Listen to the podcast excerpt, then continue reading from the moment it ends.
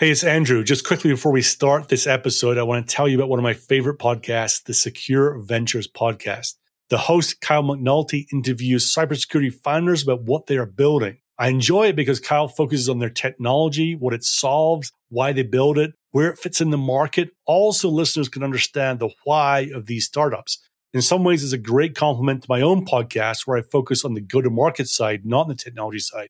He's had some great guests on recently. For example, the CEO of Reality Defender, when they talked about the ins and outs of deep fake detection. Uh, he's had the co-founder and CEO of Ghost Security and also the co-founder of Radical, Chris Peterson, who was incidentally a founder of LogRhythm, where they talk about the role of AI in the SOC. This is not a paid promotion. I just simply enjoy what Kyle is doing with his interviews and get a lot out of them. Check it out. It's the Secure Ventures podcast. Now on with this episode. We are all in for a real treat on the podcast today when we talk about the SMB cybersecurity market, what it takes to go after that market, what their drivers are, the way they're thinking about it or not thinking about it, all with someone who knows this inside out. He's been working in this space for 20 years, and that's Corey White, the CEO and founder at Cyvatar.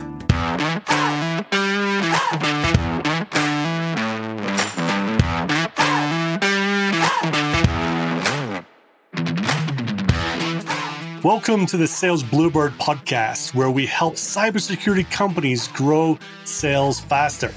Whether you're a seller, marketer, leader, or founder, we give you tips, tricks, experiences, examples, ideas, and inspiration from people who know a thing or 10 about building great cybersecurity companies. I am your host, Andrew Monahan. Our guest today is Corey White, CEO and founder at Cyvatar. Corey, welcome to Sales Bluebird. Andrew, pleasure to be on. Thanks for having me. Uh, this is great. I'm looking forward to this conversation, Corey. You are in a super interesting part of the cybersecurity market, tackling it in a unique way. So I'm keen to learn all about that. And before we get into that, though, let's talk about the real Corey White. I've got a list of questions here, Corey. Uh, why don't you give me three random numbers between 1 and 35, and I'll read out the questions. Okay. Uh, 7, 17, 11. I'll do 7, 11, 17 in order. Right. Seven, favorite action movie. Whew, uh, favorite action movie. Can't say I have a favorite one. I will say just because my wife and kids, we watched Indiana Jones over the weekend. So reintroducing that to them, uh, they just had a blast. They loved it. So that's my favorite one now. That's such a classic, isn't it? I mean, it's just everything you want. It's got drama. It's got humor. It's got cliffhangers here and there. It's a great movie. All right. Number 11 is favorite season. Whew, uh, I live in Southern California, so there's not many seasons. um, no season. no season. Um, summer, yeah, because it's mostly summer here. Yeah. Mostly summer here all year round. Yeah, I bet. Um, and then 17, tricked out Jeep or German car with all the gadgets? Gadgets. I got to have the gadgets. Yeah, for sure. I'm a tech guy, so give me the gadgets. Yeah, I guess that's right, right? Why should I not be surprised? All right. How did you first make money as a kid, Corey? Okay. First making money as a kid. I absolutely hated my dad because he had his own construction company. And so uh, all the other kids were playing in the neighborhood and scraping shingles off of a roof and, you know, doing, you know, sheetrock and everything. But it taught me a work ethic. And now, like anything around the house, I pretty much can do. I don't do it now because I'm too busy, but it was really a great foundation just working with my dad. I got to spend quality time with him. And, and so it was the greatest thing ever, even though I hated it at the time. and what was your first real job out of college? Uh, first real job out of college. It was um, August 24th, 1995. That's I know that date because that's the date that Windows 95 came out, and I was supporting Windows 95 the day it came out. So I get to tell people that that say they're Web 3 experts and they're learning Web 3 like, well, I was here the day Web 1 came out when Internet Explorer 1.0 and the first, you know, operating system with an IP stack came out. That was my first job. I remember those days as well. I remember sitting in my hallway in the house I was renting with a phone line from my laptop, which was very heavy and big, into the socket in the wall, trying to try this thing called the internet at the time. And uh, you know, it was slow. It kept dropping. It was a pretty horrible experience. But I do distinctly remember that period just sitting there going, I don't know what to make of this, but I know it's different. yeah. So since then, you've built a career in cybersecurity. You're a security consultant for a long time. You you ran the West Coast for Foundstone, and then when Foundstone came under McAfee, you joined McAfee for a while.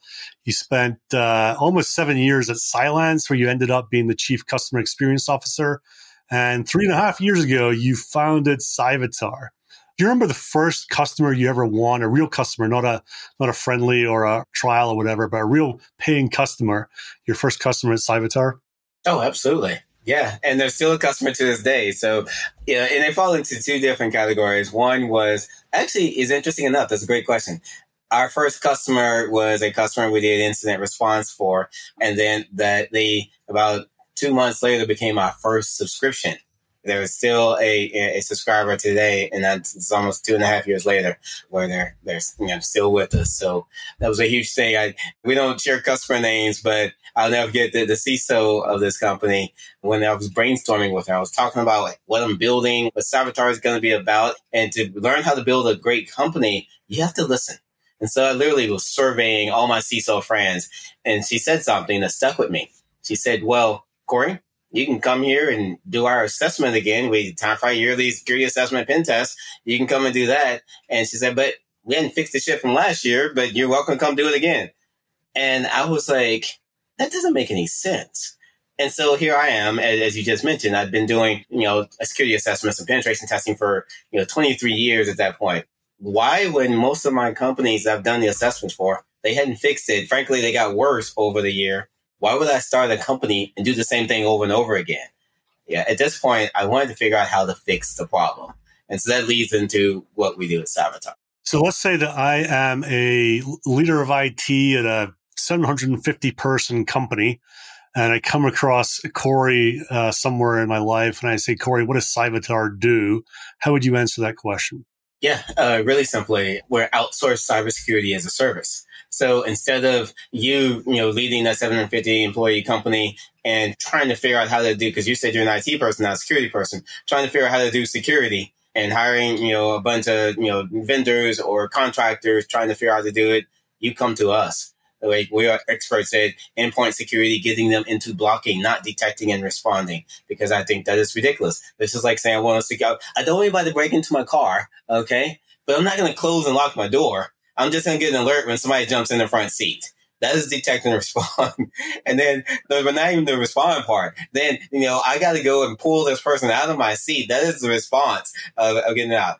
How about me close and lock my door so I don't have to, um, you know, get an alert or pull somebody out of my car, right? That's cybersecurity. And so and what we do here at Cyvatar is let's fix all the low hanging fruit, do all the basics, you know, for a customer. And that's what's game changing. You go to anybody else, they're going to sell you some crappy products that they don't know how to install and configure. It's not going to be installed and configured properly. We sell best of breed, best of class products that we come in and we install, configure, assess, remediate, and get you to maintenance within 90 days or less. And then we maintain a clean environment.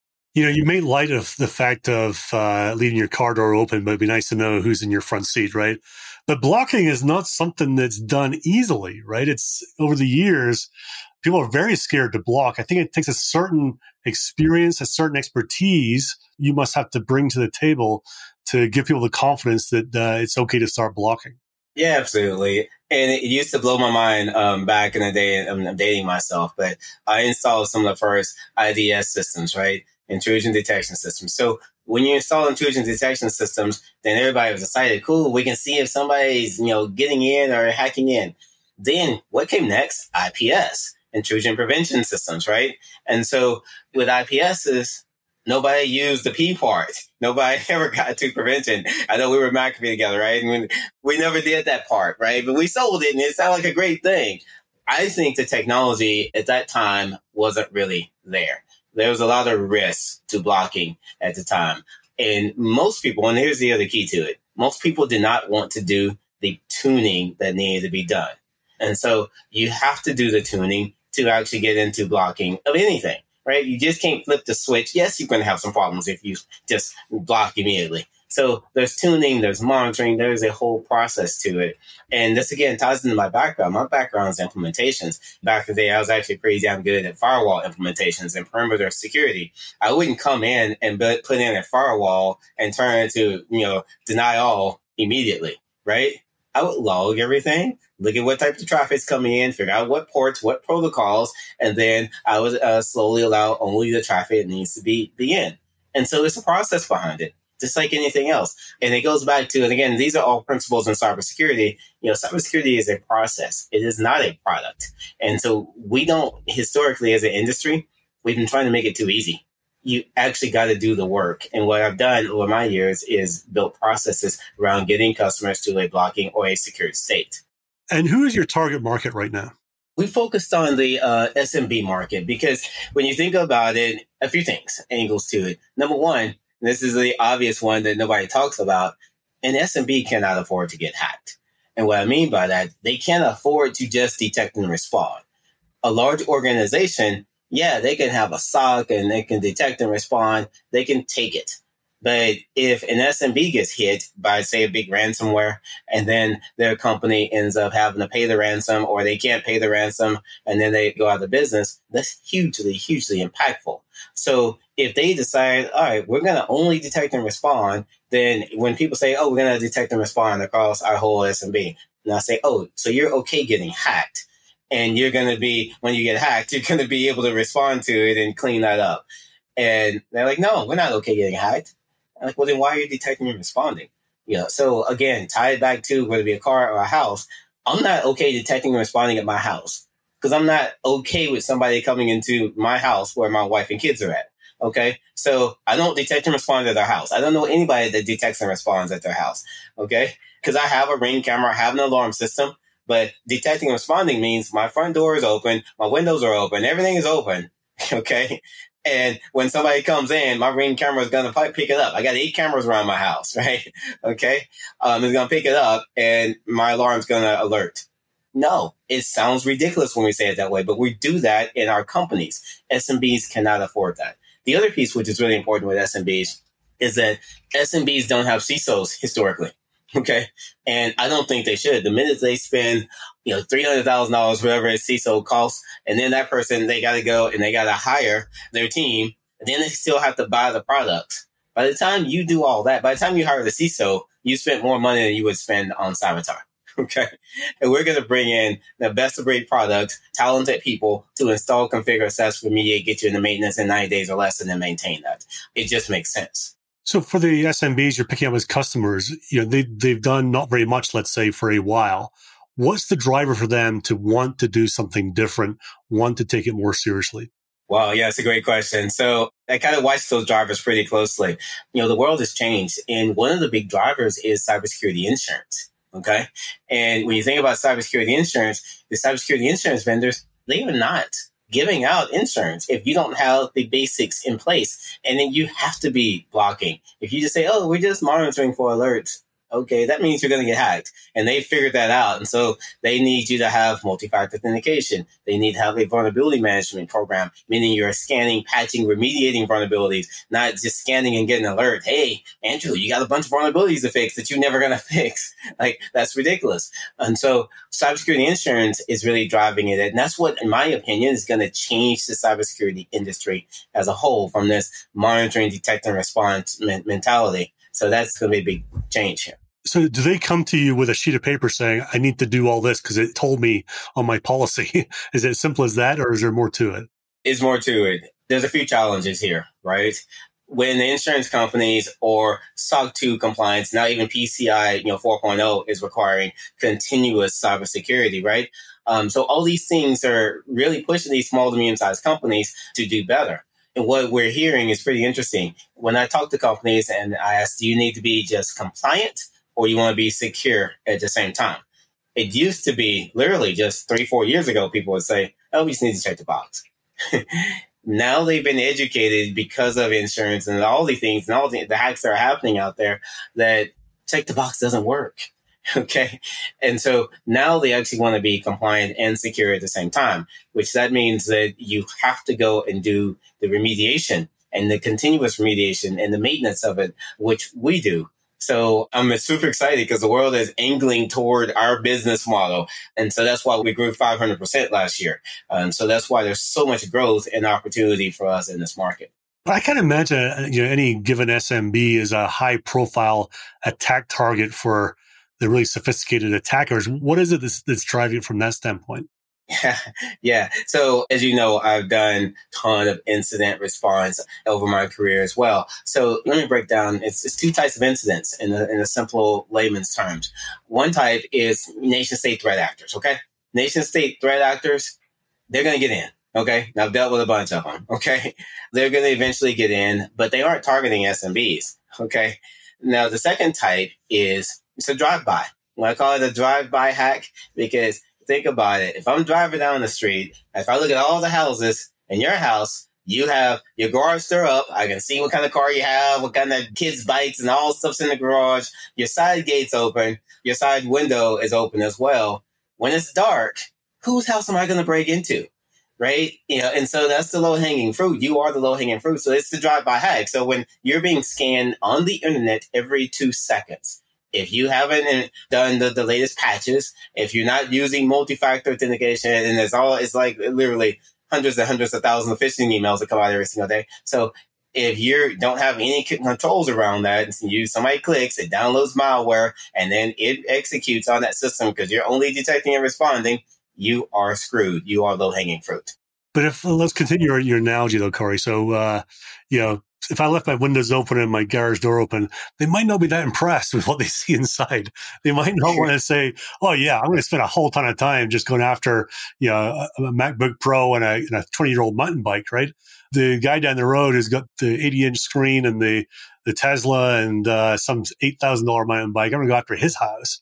So why even spend any time on SMBs? Yeah, so it's a few things going on. A lot of companies, um, and you know, both of us have sold into large enterprise. A lot of companies, you know, cybersecurity security vendors don't target SMBs because they can't make a lot of money off of them.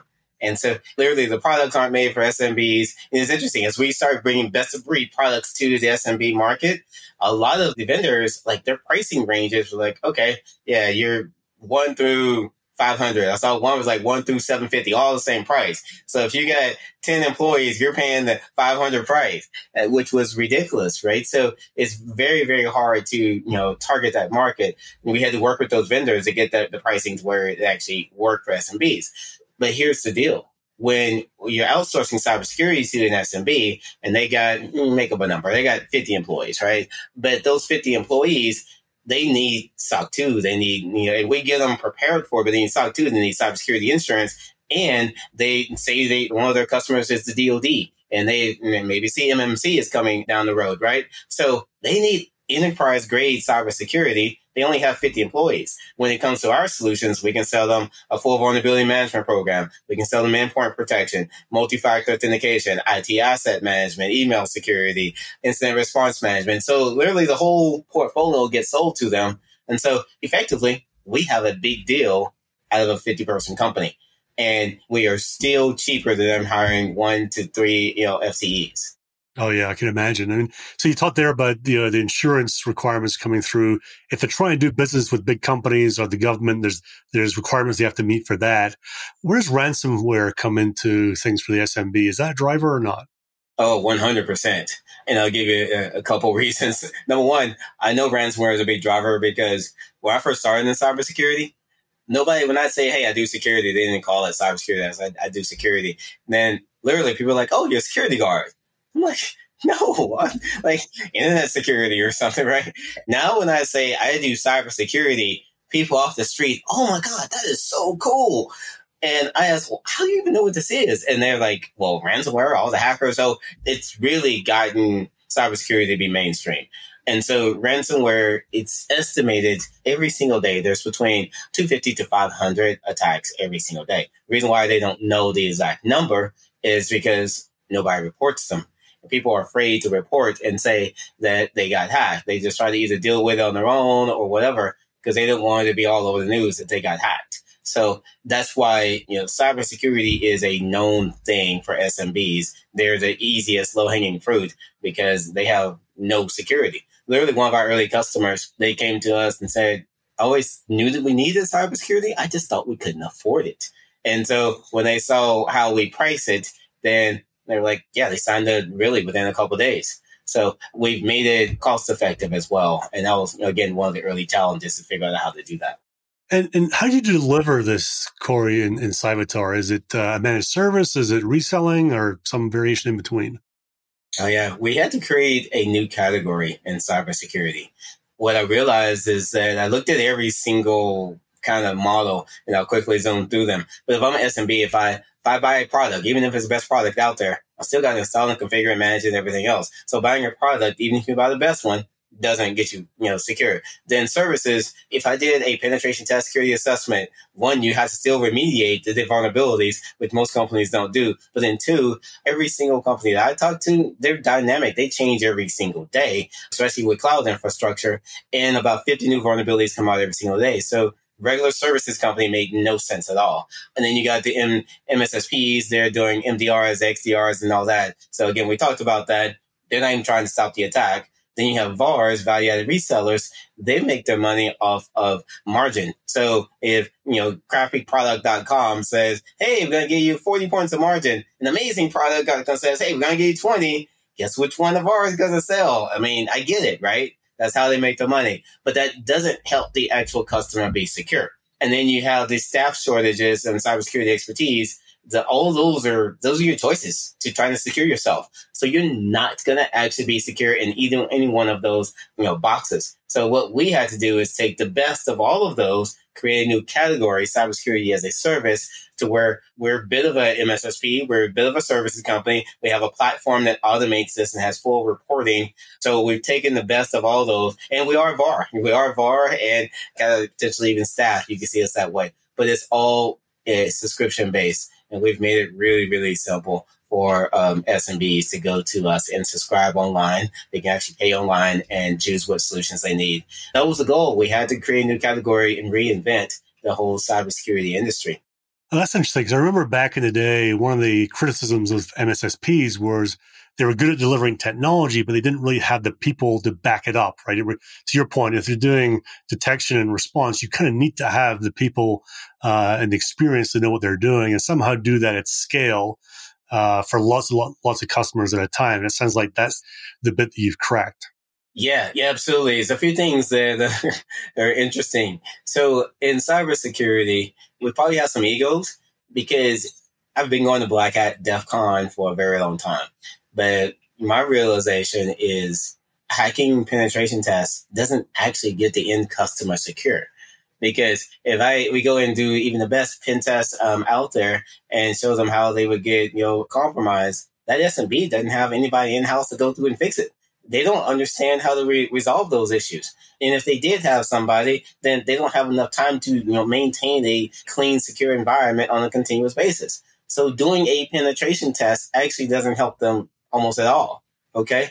But I've been a penetration tester. Hacking is fun. You know, okay. I've been a malware analyst and looked at malware. It's fun. And I've been an incident responder. It is fun. I'll tell you what is not usually fun. And hopefully my team doesn't hear this is remediation, installing a patch, fixing a vulnerability, right? That's not typically fun. So we don't have a lot of competition because, you know, what we're doing is, is kind of ugly.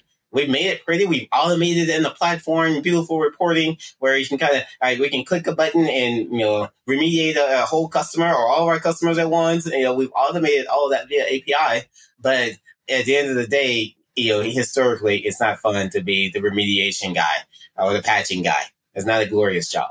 So that might be fun for you, Corey, but I'll tell you, fun for me is selling stuff, uh, going and engaging with prospects and understanding what they're trying to achieve and, and uh, going through the process and, and, winning at the end. One of the things about targeting SMB, of course, is notoriously hard to do from a direct sales standpoint. I'm wondering how you're thinking about your go to market team and, and building out a sales team.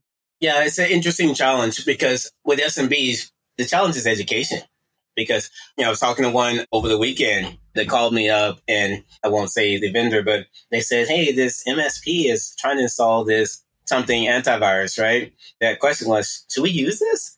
And I was like, "No, that's crap. There's no way that you can actually stop the attack. You can't get into blocking with it. What we would sell you is something that can actually, you know, block the malware from executing." And the person was like, "Yeah, that's what we want. Why would they try to sell this?" Well, because that's what they're reselling and that's what gets them their margin, right? But it doesn't mean it's the best product out there. And so we had to educate them on those gaps. And so also the other thing what we educate them on, and literally this is in our, sales deck. If you look at the Verizon data breach report, the number one way that companies are compromised, and I'll give you the top four that they've broken down, is number one is customers do not have multi-factor authentication. Okay, compromised credentials. And it's obvious, right? You would think everybody has it today, but that's the number one thing. So you would think all the security vendors and everybody we focus on, hey, let's make sure you have these things. So multi-factor authentication, phishing is number two. Number three is exploiting of vulnerabilities. And number four is botnets malware. Okay. And so that, if I were SMB, I'd be doing those four things. I do doing preventative controls to stop those four things. Mean, that's what Cyvatar does. We focus on stopping those four things, how you would most likely get compromised. And all those are methods that are used to eventually get ransomware um, installed into a, a, system. So we focus on that. Once we educate uh, B on those things, then they're like, oh, well, then why would I go to X vendor? They're not going to stop the four things that are going to get us hacked. And so then that's how we end up winning. So you have to hire a sales team and a marketing team that is in the mode of education first, and that puts a stress is not the right word, but it puts a, an onus on you to really train them and make sure that they're able to be educators and not just salespeople.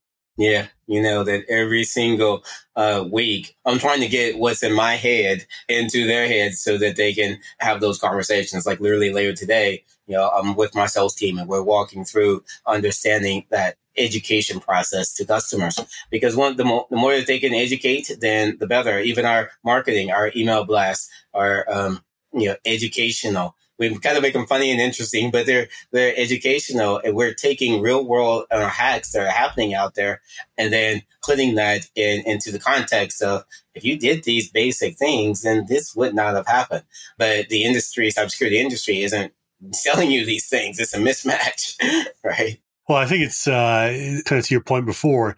It's not as sexy uh, talking about doing the fundamentals well, but it's where the biggest impact's going to be. Yeah, yeah, I can see that. And as you're thinking about growing the sales team, uh, you think about channels as well. You talked about different types of channels, but do you want to be 100% direct, or do you want to do a, a channel model as well? Well, I thought about that. In my opinion, the channel is antiquated. It is an old model. Eventually, I think will go away here's why. I mean, back in the day, it was you know, really, really needed because when you needed people to go and install and configure, literally rack and stack these solutions that were sold, and using a channel partner um, that was really critical. But on top of that, if you're a new company, it would give you a lot more reach out there into you expanding your sales team. I totally get that, but you know there are a few challenges with the channel model. Meaning that I work closely with as well as you know chief customer officer. It's interesting. I, at Cylance, I, I had insight into what was actually happening. So when we would sell a, a the product by itself, then the customer didn't know how to get to a preventative state. They didn't know how to go through malware, clean everything up. So typically we would sell it product plus the services, and then they would actually get an amazing outcome. But then when you do that, then the channel's not happy because they want to do those services, but they didn't know how to get to the amazing outcome in most cases. And so if you let the channel partner go and implement it, then they would not fully implement it. Something would be wrong. And then in customer that bought it, they don't go to that channel partner when they're pissed. They go back to the vendor. okay. And so it causes a lot of problems for vendors. Number one, they have to go and use the channel for the reach but then they also still have to have their customers happy. So they have to manage that whole process. So what we did here at Cyvatar, because we are a VAR, okay, so we couldn't go out to another VAR to resell us. Plus, here's the big thing with SMBs: your pricing is going to go up. You just say you got to pump it up at least forty percent to pay for the VAR, okay, the channel partner, right, that's reselling you. So then you just price yourself out of reach for SMB problem. Okay. So what we did is we built a referral program. And the referral program, I wanted to come up with a sexy name for it. And it is anonymous. So the people that actually do the referrals in most cases, they're anonymous. We don't blast and advertise them or anything like that, but it's called the side hustle. Okay. Let me just understand this. So you've got people who they're customers or whatever already, but who doesn't know who they are? I don't understand that. So some of our um, side hustle referral partners, they're pretty well known CISOs. Okay. But a lot of people go to CISOs and ask, "Hey, how do I secure my program? Any tips? Who should what, products should I use?" And they're like, "Oh, talk to Cyvatar." Okay, and so they get twenty percent. And then some of them are just people off the street. We even have some people that are salespeople at other companies that refer over uh, people. So it's, it's not in our best interest to go and blast out everybody that you know does referrals. And we've got about 150 worldwide and growing. Oh, so it's the fact that you don't advertise who these people are. They're, they're just friends of the company, basically, really like what you're doing and want to see you succeed. So they, as they get asked questions, whatever, they just say, go talk to Corey at Cyvatar. Yeah. Or simply, Andrew, they want the 20%. so we got one that, you know, sent us over some early, you know, big deals and he used it, you know, on the down payment for his house. It's quite lucrative if you look at that 20%, but it's cheaper than me paying a VAR 40%. Got it for sure. So that's working for you right now. What else is working in terms of getting pipeline for the team? What is working is just getting the education out there and leveraging social media quite a bit. We leverage that. There's not a lot of money to use social media. That's why we love it. And so we actually got a lot of uh, responses from even just Facebook ads, believe it or not, because it ends up being that's where some of the SMBs end up being. But that, that actually has worked really well. Um, so referral network, Facebook ads, social media in general, I do a lot of public speaking. So speaking and getting the word out. And then so when I travel, I speak. That's worked really well. So you know, various things, but it's been trial and error for sure to figure out the best mix. But uh, I think we got a good go forward. And also we've narrowed down that ICP to uh, 1000 and below and just have been focused on that. Well, I love that you're doing the the speaking, Corey, because uh, you know I'll give you my thoughts on this. One is, and I don't mean to blow smoke, but you're very articulate, right? You're very when you talk, people listen, and part of that is because of who you are, but part of it is because you have the experience and the knowledge to back it up, right? But the bit that a lot of people miss, I think, in cybersecurity is you're not afraid to speak your mind some people will come on or talk about their company and they're they're dodging some of the questions. They don't want to offend people and things like that. I think these days, you know, you have to do what you're doing. You go out there and be very direct. You know, this over here is not working for you, and here's why. And it's probably going to die, right? And this other way is the way to go. And I really hope that people listening to this take inspiration from how you've engaged in this podcast and say, look, I've got some, I learned some things along the way, and they're hard truths to talk about, but this is what I believe. And I think you'll get a, you must get a lot of traction from people who just latch onto that. Well, well, thank you for saying that. I appreciate that. But I got to say, I learned by failing. I've failed at all these things before, right? I've done use VARs and, and, and partners and I've done penetration testing. I've installed IDS, IPS. These are all the failures that turns into success. What's the lesson from it? So that's how I got here. And so that's how I can speak so confidently about it because I do know what works because I had to figure out what didn't work first. So Corey, what's the big vision for Cyvatar over the next uh, two or three years? Uh, the big vision is really simple if I look at cybersecurity industry and the way we've been doing things, we've been doing it wrong for a very long time.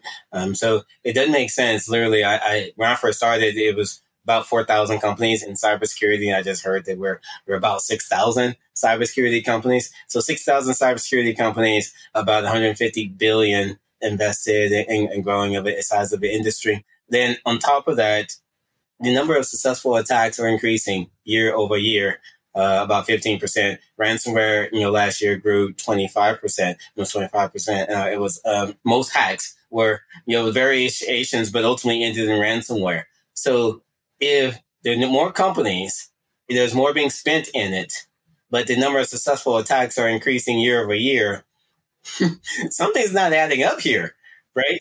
Something's broken. Yeah, something is broken. So we have to figure out what is broken. And I feel like Cyvatar is heading in the right direction and focusing on remediation and actually, you know, preventing these attacks from happening and getting on the, the right side of things. And frankly, we need to see more companies, you know, doing what we're doing.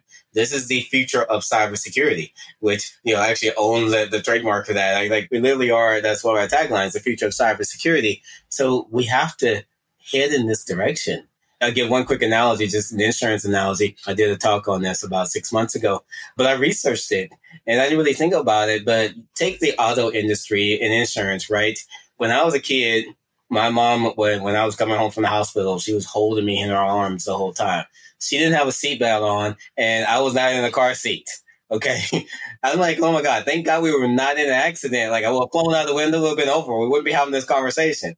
Right. I remember in high school when the third brake light came out and the anti-lock brakes started becoming a thing and the seatbelt when it became law. I remember that, right? But it was just a waist belt and not a shoulder strap. I mean, all these things are preventative controls. And in cybersecurity, which is an immature market, we need more preventative controls in place and focusing on them. And that's really where the gap is right now. Well, listen, Corey, I've, I've loved this conversation today as always. Um, if someone wants to get hold of you to keep the conversation going or talk about uh, opportunities to join you on the mission, what's the best way to get in touch with you? Yeah, absolutely. A couple ways. Hit us up at uh, cyvatar.ai, C-Y-V as in Victor, A-T-A-R AI and you know you can hit us up there. You can sign up for free in our platform. One of the things that, that i've angled on and that, again these are things i failed at. I used to charge people a ton of money for assessments and gap analysis security policies and risk analysis. Guess what is in our freemium? Free you know cis 20 gap analysis free external scanning free security policies free risk analysis tool. All that's for free. So we don't charge you anything to tell you what is wrong we charge you to actually fix it and maintain it. Okay. Because there's no industry. Like if I use a car analogy again, like if I take my car to mechanic, I need to get my, you know, brakes fixed and a tune up. I don't get a detailed document of how I can do it. That's the security, security assessment with recommendations, right? I don't get a detailed document of it and being charged $10,000. no, they actually fix it, right? they don't charge to tell me what's wrong. They actually fix it. So we're backwards as an industry. So I'm trying to write us as an industry here. And of course, you can hit me up on, on LinkedIn, uh, you know, Corey D. White on LinkedIn. Yeah, please reach out. I'd love to hear from the audience. That's great. Well, Corey, thanks a lot for joining me and wish you all the best for this year and into next year. Okay. Thank you, Andrew. Well, that for me is one of my favorite episodes of the year with Corey. There's someone who knows his stuff inside out. He's been working in cybersecurity for over 20 years, well over 20 years, probably 25 years by now. Uh, both a practitioner, a leader, now a CEO and founder. He just knows this stuff inside and out. And importantly for SMBs, I guess he, he really understands their challenges and, and what they're all about and what they really truly need, as opposed to what others in the market and in his mind are delivering for them right now. For three takeaways for me, the first one would be uh, his statement SMBs can't afford to be hacked. I didn't think about this before, right? I was asking him about the other side of it was why would they be hacked, right? But at the end of the day, from their standpoint, is they just can't afford it. If something bad happens and you're working with a small IT staff, you probably don't even have security people. How do you recover from that? You don't have the expertise, and you don't want to be dropping hundreds of thousands trying to recover from that. So the idea that they need to talk to them about not being able to afford to be hacked and therefore blocking is so important was a new thing for me that I, I probably should have known but, but didn't really appreciate until we had the conversation. The second thing was the drivers are beyond just security the SMBs have around meeting insurance requirements, but also meeting the requirements of the big companies that they have to do business with, big companies and government as well there's situations there where they want to get the protection and the liability protection from an insurance provider, but they're giving them things to go and do and they must have in place. And then secondly, you got companies out there that are getting more and more stringent on the types of vendors and third parties that they want to work with. And there's an example where um, what Cyvatar can do is really meet both those drivers uh, really, really well. And my third takeaway was the idea of education. I think if you are someone at an SMB and maybe you're in IT, you're somewhat knowledgeable, right? You, you probably got some security experiences over the years. You probably know a little bit about it, but you're not, you know, a high flying expert with deep expertise in different aspects of cybersecurity. So you might be too easily dragged from one pillar to another post as you look at the market and see all the messages that are out there about what you need and what you don't need and things like that. And at the end the day, sometimes just going back to the fundamentals is what's truly important. And I thought it was interesting what Corey was saying about the need for him and his team to always think through, you know, how do we educate people on the fundamentals they need to be doing before they get dragged off into the shiny object syndrome that our industry is plagued by. So those were three takeaways from me. I'm sure you got your own ones, but uh, for me, that was a treat to talk to Corey again, hear what he's up to with Cyvatar, and I truly wish him and the team all the best there for the rest of this year and into 2023. Talk to you next time.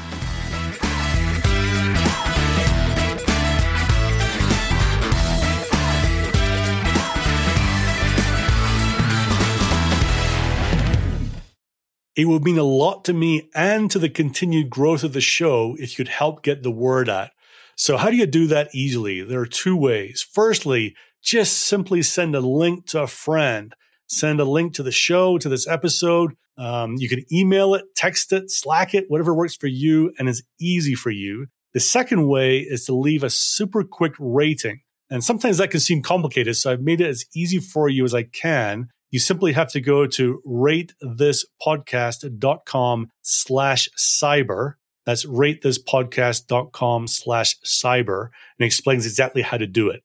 Either of these ways will take you less than 30 seconds to do, and it will mean the world to me. So thank you.